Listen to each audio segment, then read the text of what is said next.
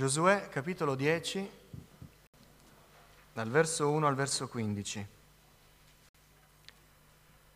È una storia che dovremmo dire incredibile, ma incredibile per i credenti credenti. Eh, non è un, una parola che si può adattare alle cose del Signore. Noi crediamo che Dio può tutto. Niente è incredibile per i credenti che hanno conosciuto l'Onnipotente eppure incredibile. La storia del lungo giorno di Giosuè. Giosuè capitolo 10, leggo dal verso primo.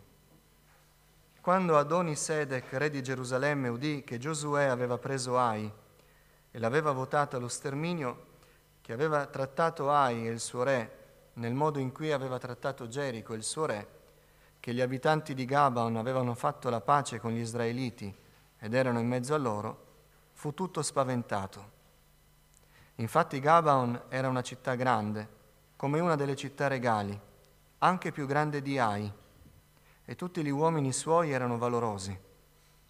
Perciò Adoni Sedec, re di Gerusalemme, mandò a dire a Oam, re di Ebron, a Piram, re di Yarmut, a Iafia, re di Lachis, e a Debir, re di Eglon, salite da me soccorretemi, e noi batteremo Gabaon, perché ha fatto la pace con Giosuè e con i figli di Israele.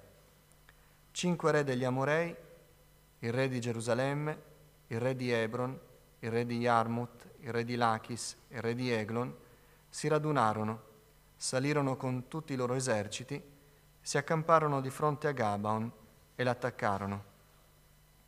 Allora i Gabaoniti mandarono a dire a Giosuè all'accampamento di Gilgal, non negare ai tuoi servi il tuo aiuto.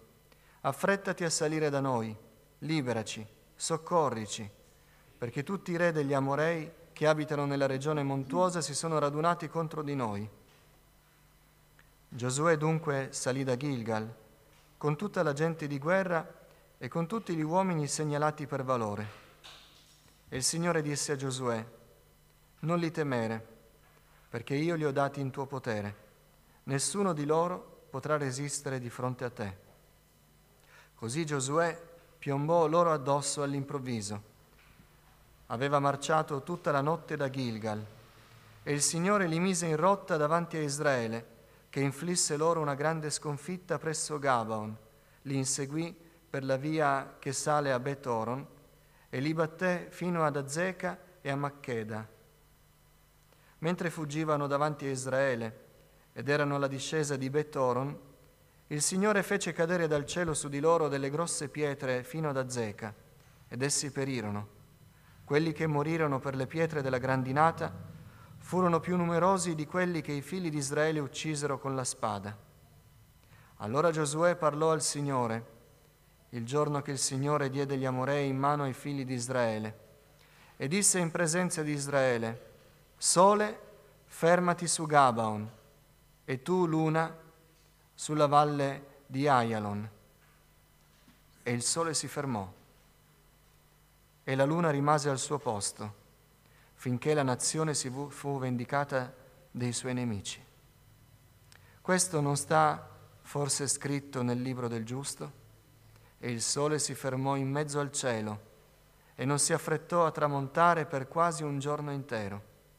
E mai, né prima né poi c'è stato un giorno simile a quello, nel quale il Signore abbia esaudito la voce di un uomo, perché il Signore combatteva per Israele. Poi Giosuè, con tutto Israele, tornò all'accampamento di Gilgal. Signore, siamo davanti a cose grandi e ci sentiamo così piccoli davanti alla tua maestà. Signore, per mezzo dello Spirito Santo, mostra la grandezza della tua parola. E per mezzo della conoscenza della tua grande potenza, tocca i nostri cuori. Parlaci, Signore. Rafforzaci, Signore, perché noi siamo un piccolo popolo sconosciuto nel mondo, Signore, ma i nostri occhi sono su di te. Signore, purifica il mio cuore, riempimi di Spirito Santo, purifica le mie labbra. Ti chiedo che proceda in mezzo a noi la tua parola e non la parola di un uomo. Te lo chiedo nel nome di Gesù. Amen. Accomodatevi.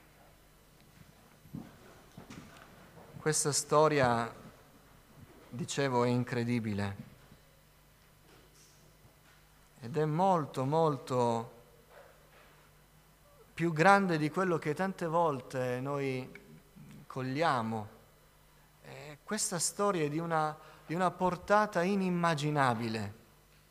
Ora noi siamo focalizzati sulla storia di Giosuè, sulla storia di questa difesa della città di Gabaon e ci sfugge che cosa è successo davvero.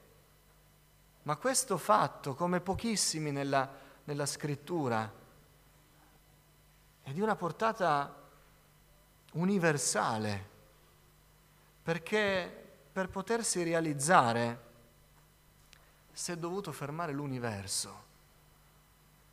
E questo significa che tutto ciò che è coinvolto nell'universo, tutti gli esseri viventi sono stati toccati da quello che è avvenuto in quel giorno per l'esaudimento di poche parole di un uomo. Che il Signore ci aiuti a comprendere che quello che il Signore fa è sempre molto più grande di quello che noi riusciamo a vedere con la nostra vista limitata. Dio fa sempre molto di più. È grande il Signore. E tutto si fermò. Le civiltà del mondo si fermarono. I cicli naturali si fermarono. Gli equilibri degli animali ebbero un'interferenza. Tutto in quel giorno si fermò al volere di Dio, per la volontà, per la parola del Signore, perché Lui è davvero il Signore. In Giobbe, Giobbe dice, Dio fa quello che vuole, prende la sua preda come Lui vuole e nessuno gli può dire che fai? Mi, viene in mente, mi vengono in mente tanti casi di persone, anche credenti, che si sono messi in bocca questa espressione, questa frase, non è giusto. Ma in base a che cosa? In base alla nostra visione delle cose. Non è giusto, non è giusto perché Dio fa ciò che gli piace. Se Dio vuole prendere una vita la prende, se Dio vuole prendere una preda la prende, se Dio vuole fermare il mondo lo ferma. E se guasta i programmi di uno o dell'altro, lo fa.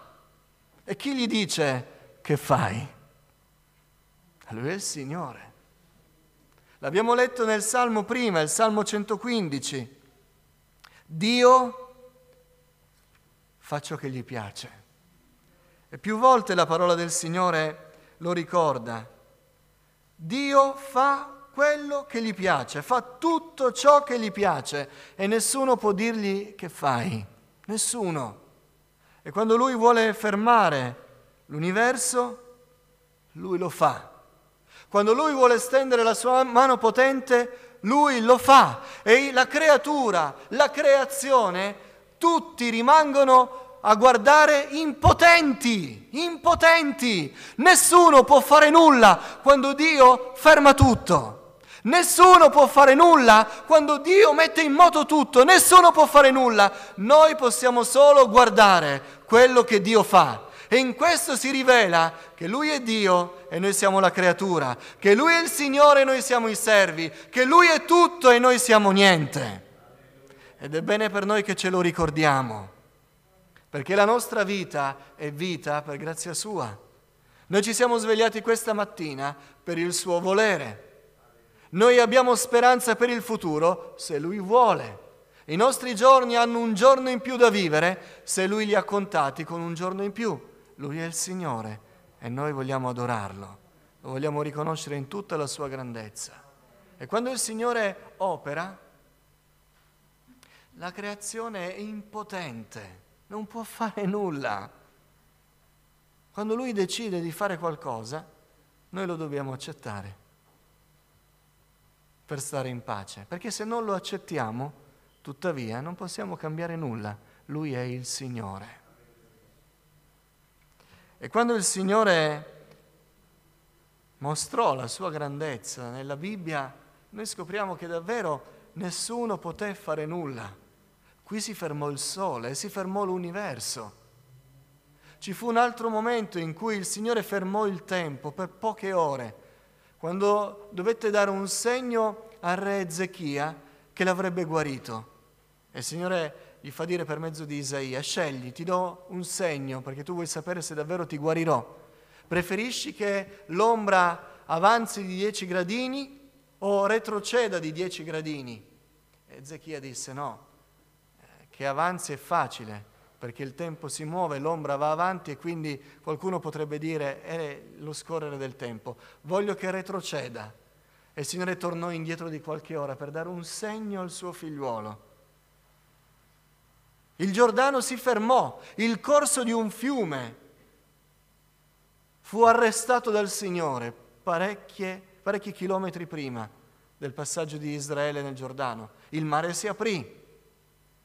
Qualcuno poté arrivare anche a camminare sui liquidi, che per leggi fisiche non è possibile, ma avvenne. Dio si fa beffe della natura quando decide di operare nessuno può dirgli che fai non è giusto. Tutti devono guardare. Quello che avvenne anche in questa storia si può provare anche a spiegare diversamente, ma c'è un fatto che Dio in questo giorno ha fermato l'universo. Qualcuno ha provato a dire che è stata un'eclissi.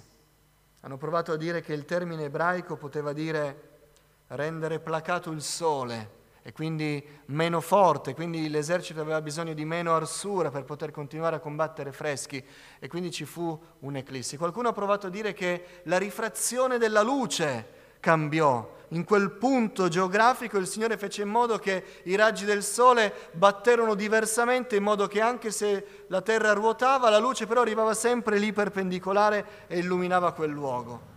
Qualcuno ha provato a dire che era l'impressione dell'esercito di Israele. Dio fece in modo che parve a Israele che ci fosse sempre giorno. In realtà ovunque c'era il ciclo del giorno, ma per Giosuè e Israele sembrò che il sole si fermò. Ma tutte queste spiegazioni hanno delle falle, una coperta corta, la tiri da una parte e non riesci a spiegare quello che accadde. C'è un fatto che è molto più ampio di quello che avvenne a Gabaon quel giorno.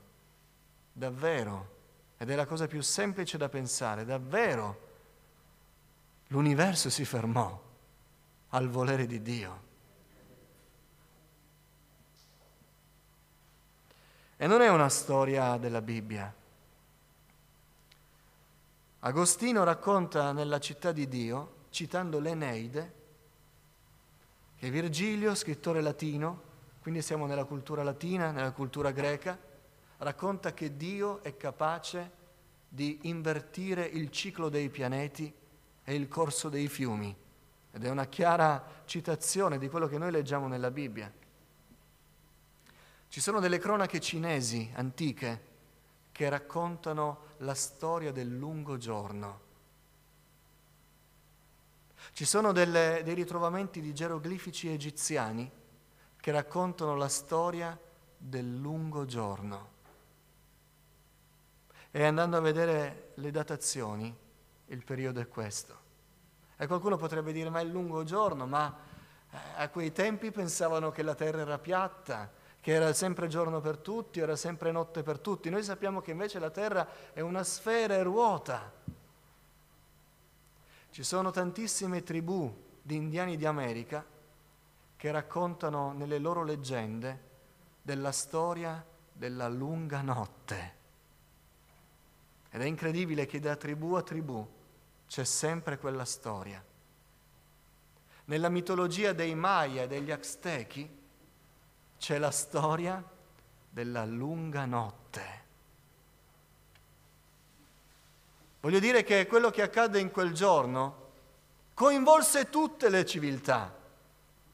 Qualcuno potrebbe dire, ma non dappertutto è sempre notte e sempre giorno, da qualche parte è alba, da qualche parte è tramonto. Ci sono delle storie delle civiltà antiche delle isole Figi e delle Hawaii che raccontano la storia del lungo tramonto. E io penso che alle Hawaii, che è un posto paradisiaco dove io desidero fare il missionario, pensate, è così bello che loro ebbero la storia del lungo tramonto. Voi immaginatevi il tramonto delle Hawaii, questi colori bellissimi del sole che sta per andare dietro il mare, a un certo punto si ferma. E per 48 ore, non lo so, 36 ore hanno avuto il tramonto. Bisogna andare alle Hawaii. C'è la storia del lungo tramonto, la storia della lunga notte, la storia del lungo giorno.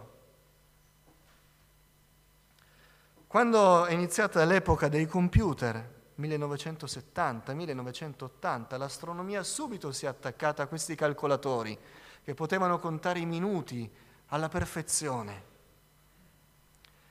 E hanno iniziato ad andare a ritroso col calcolo dei cicli, era il primo esperimento, il primo computer, un po' rudimentale, è andato in tilt a un certo punto del calcolo. Quando l'hanno riacceso si sono resi conto che aveva un errore di calcolo nell'epoca del lungo giorno di Giosuè. Ci hanno riprovato 15 anni dopo, i computer sono migliorati, i calcoli erano migliori e hanno scoperto che nel calcolo non quadrava un giorno. In quell'epoca, il giorno in cui il Signore fece fermare il sole, la luna in corrispondenza e non si fermò a tramontare per quasi un giorno intero. Tutto l'universo fu coinvolto nell'atto di volontà di Dio che se vuole fermare l'universo lo fa. Non sono qui a raccontarvi storie mitologiche o di astronomia, ma vi faccio notare una cosa, che Dio ha fermato l'universo non perché voleva, non per gioco, non per fare sfoggio di quello che lui può fare. Lui ha fermato l'universo perché un suo servitore ha invocato il suo nome. Dio ferma l'universo per venire in favore dei suoi figliuoli. Vi ho raccontato queste cose per dirvi che c'è stato un fatto storico, inspiegabile forse, ma reale, che Dio ha compiuto per venire in favore di uno che ha gridato a Lui. Questa mattina noi possiamo gridare al Signore e Lui certamente ci ascolterà. E in favore del suo popolo Dio è disposto a fare cosa? A convincere un uomo? Forse a farci trovare una pagnotta davanti alla porta di casa? Forse. Fino a quanto può arrivare il Signore per venire in aiuto del suo popolo? Convincere un sindaco, un datore di lavoro, un medico, un familiare che perseguita, fino a quanto si spinge il Signore per venire in aiuto di quelli che invocano il suo nome. Io dico nel nome del Signore, appoggiato sulla parola di Dio, che Dio si spinge anche a fermare tutto l'universo. Che cosa c'entrava la storia degli Aztechi? Che cosa c'entrava la storia dei Maya? Che cosa c'entrava la vita degli hawaiani? Con quella battagliuccia lì. Niente. Ma si dovettero fermare perché Dio doveva venire in aiuto del suo popolo. e tutto il creato doveva fermarsi e attendere la liberazione di Dio, perché per il Signore niente è più importante che venire in aiuto dei suoi figliuoli. Alleluia! Gloria a Dio! E quando Dio ferma l'universo, lo fa perché è fedele alla sua parola. E per essere fedele alla sua parola, lui è disposto anche a fermare il sole, le stelle, i cicli planetari, le stagioni, anche l'agricoltura, ferma tutto, ma lui rimane fedele. Se noi lo rinneghiamo, egli ci rinnegherà, dice Paolo. Se noi gli siamo infedeli, egli rimane fedele, perché non può rinnegare se stesso. Dio ferma l'universo perché rimane fedele alla sua parola. E lui aveva promesso al suo popolo, lo farà ancora coi profeti, lo fa per tutta la scrittura e ancora continua a farlo al nostro cuore per mezzo dello Spirito Santo. Lui ha promesso che sarebbe stato l'aiuto di Israele e per essere l'aiuto di Israele in quel momento c'era bisogno di fermare l'universo. Lo fece perché rimase fedele alla sua parola. Io sono il tuo aiuto dice il Salmo 146, che egli continua il salmista a dire egli fa ciò che gli piace, ma dice beato colui che ha per aiuto il Dio di Giacobbe e la cui speranza è nel Signore, nel suo Dio, perché chi ha per aiuto Dio ha per aiuto colui, colui che ha promesso che sarebbe stato il nostro aiuto. E se lui lo promette, lui lo mantiene. Non temere Giacobbe, non temere Israele. Isaia capitolo 41. Io ti aiuto. Ma fino a quanto mi aiuterà il Signore? È troppo. C'è un solo modo adesso, Signore, per aiutarmi ed è fermare l'universo, ma tu non puoi avere a che fare solo con me, Signore. Quanti dicono, e il Signore non si può mica prendere il disturbo per me. Sì, il Signore si prende il disturbo dei suoi figliuoli. È una falsa umiltà quella che dice, ma il Signore ha così tanti pensieri, Dio si preoccupa prima dei suoi. Signore, per aiutarmi bisognerebbe fermare l'universo, ma tu ami i romani, ami i greci, ami i cinesi, ami gli egiziani, non puoi fermare la loro vita, hanno i problemi anche loro. Dio ferma l'universo del resto non gli importa quando deve essere fedele alla sua parola. Lui ha promesso che sarebbe stato il nostro aiuto e lo farà con tutte le risorse che lui ha a disposizione. E non stiamo parlando di risorse illimitate, stiamo parlando dell'onnipotente. Quando Dio ferma l'universo, lo fa perché il suo amore non cambia.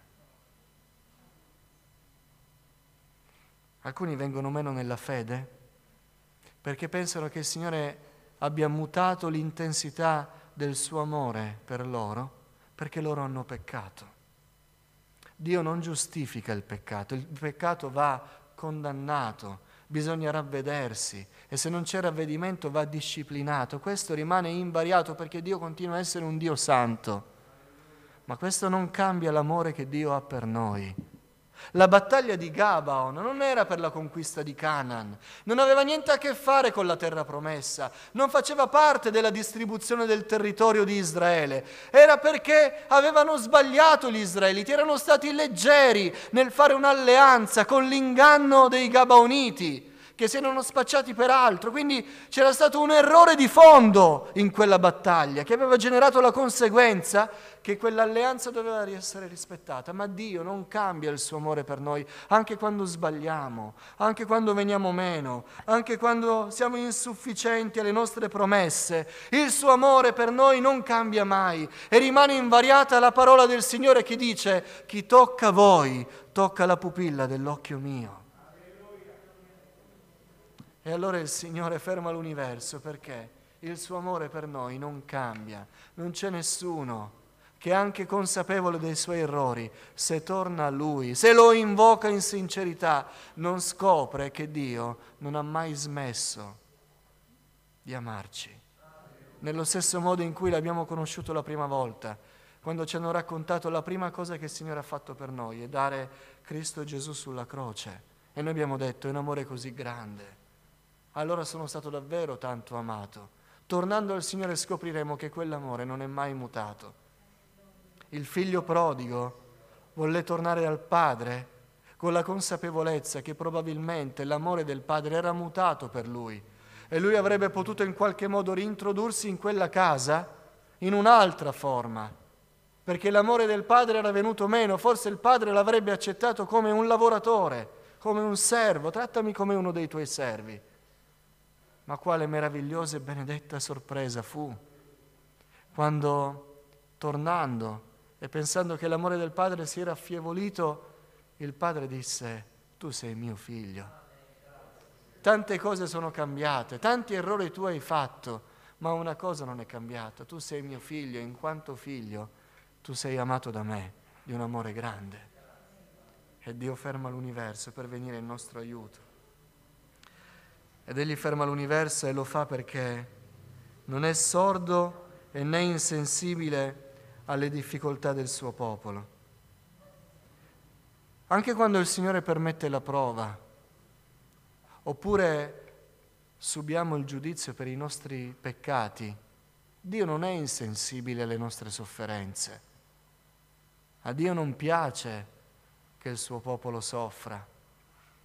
In Ezechiele è scritto del trasgressore che non sceglie per il Signore, convertiti e vivi, perché io amo la vita, non amo la morte, io non voglio che tu muoia, io voglio che tu viva. Dio non prende piacere quando siamo nelle prove, nelle nostre sofferenze. Dio non prende piacere quando siamo nel dolore, ma a volte lo permette perché è la via che dobbiamo percorrere. Quanto più quando siamo in difficoltà, Dio non ha piacere che noi soffriamo e viene in nostro aiuto. E quando siamo nelle difficoltà, Egli rimarrà per noi il nostro aiuto. Lui non rimarrà indifferente, non rimarrà fermo, Egli verrà in nostro soccorso. Dio sa se stiamo soffrendo. Dio sa se non siamo compresi. Dio sa se la battaglia è troppo ardua. Lui verrà in nostro soccorso. In Abacuc è scritto al capitolo 3, i monti ti vedono e tremano, si riversano torrenti d'acqua, l'abisso fa udire la sua voce, il sole alza in alto le mani, la luna si ferma nella sua dimora, alla luce delle tue saette che partono, al lampeggiare della tua lancia che brilla, quando il Signore si alza dal trono, si arma e va in favore dei suoi figliuoli, il sole dice io mi fermo. Il sole era l'elemento naturale nell'antichità che faceva più paura, che impressionava più di tutti. Non c'è civiltà che non avesse nella, nella schiera del, delle proprie divinità il Dio Sole. Ma la divinità più alta di tutte le culture alza le mani quando il Signore viene in favore del suo popolo. Non c'è difficoltà che il Signore non possa estirpare dalla nostra vita per venirci in aiuto. Dio è il Dio che ci aiuta. Ricordiamoci che il Signore ha fermato il sole per sapere quanto siamo amati, per sapere quanto Lui è fedele, per sapere quanto Lui è attento e sensibile al nostro dolore. Ricordiamoci e invochiamo il nome del Signore e Lui certamente verrà in nostro aiuto.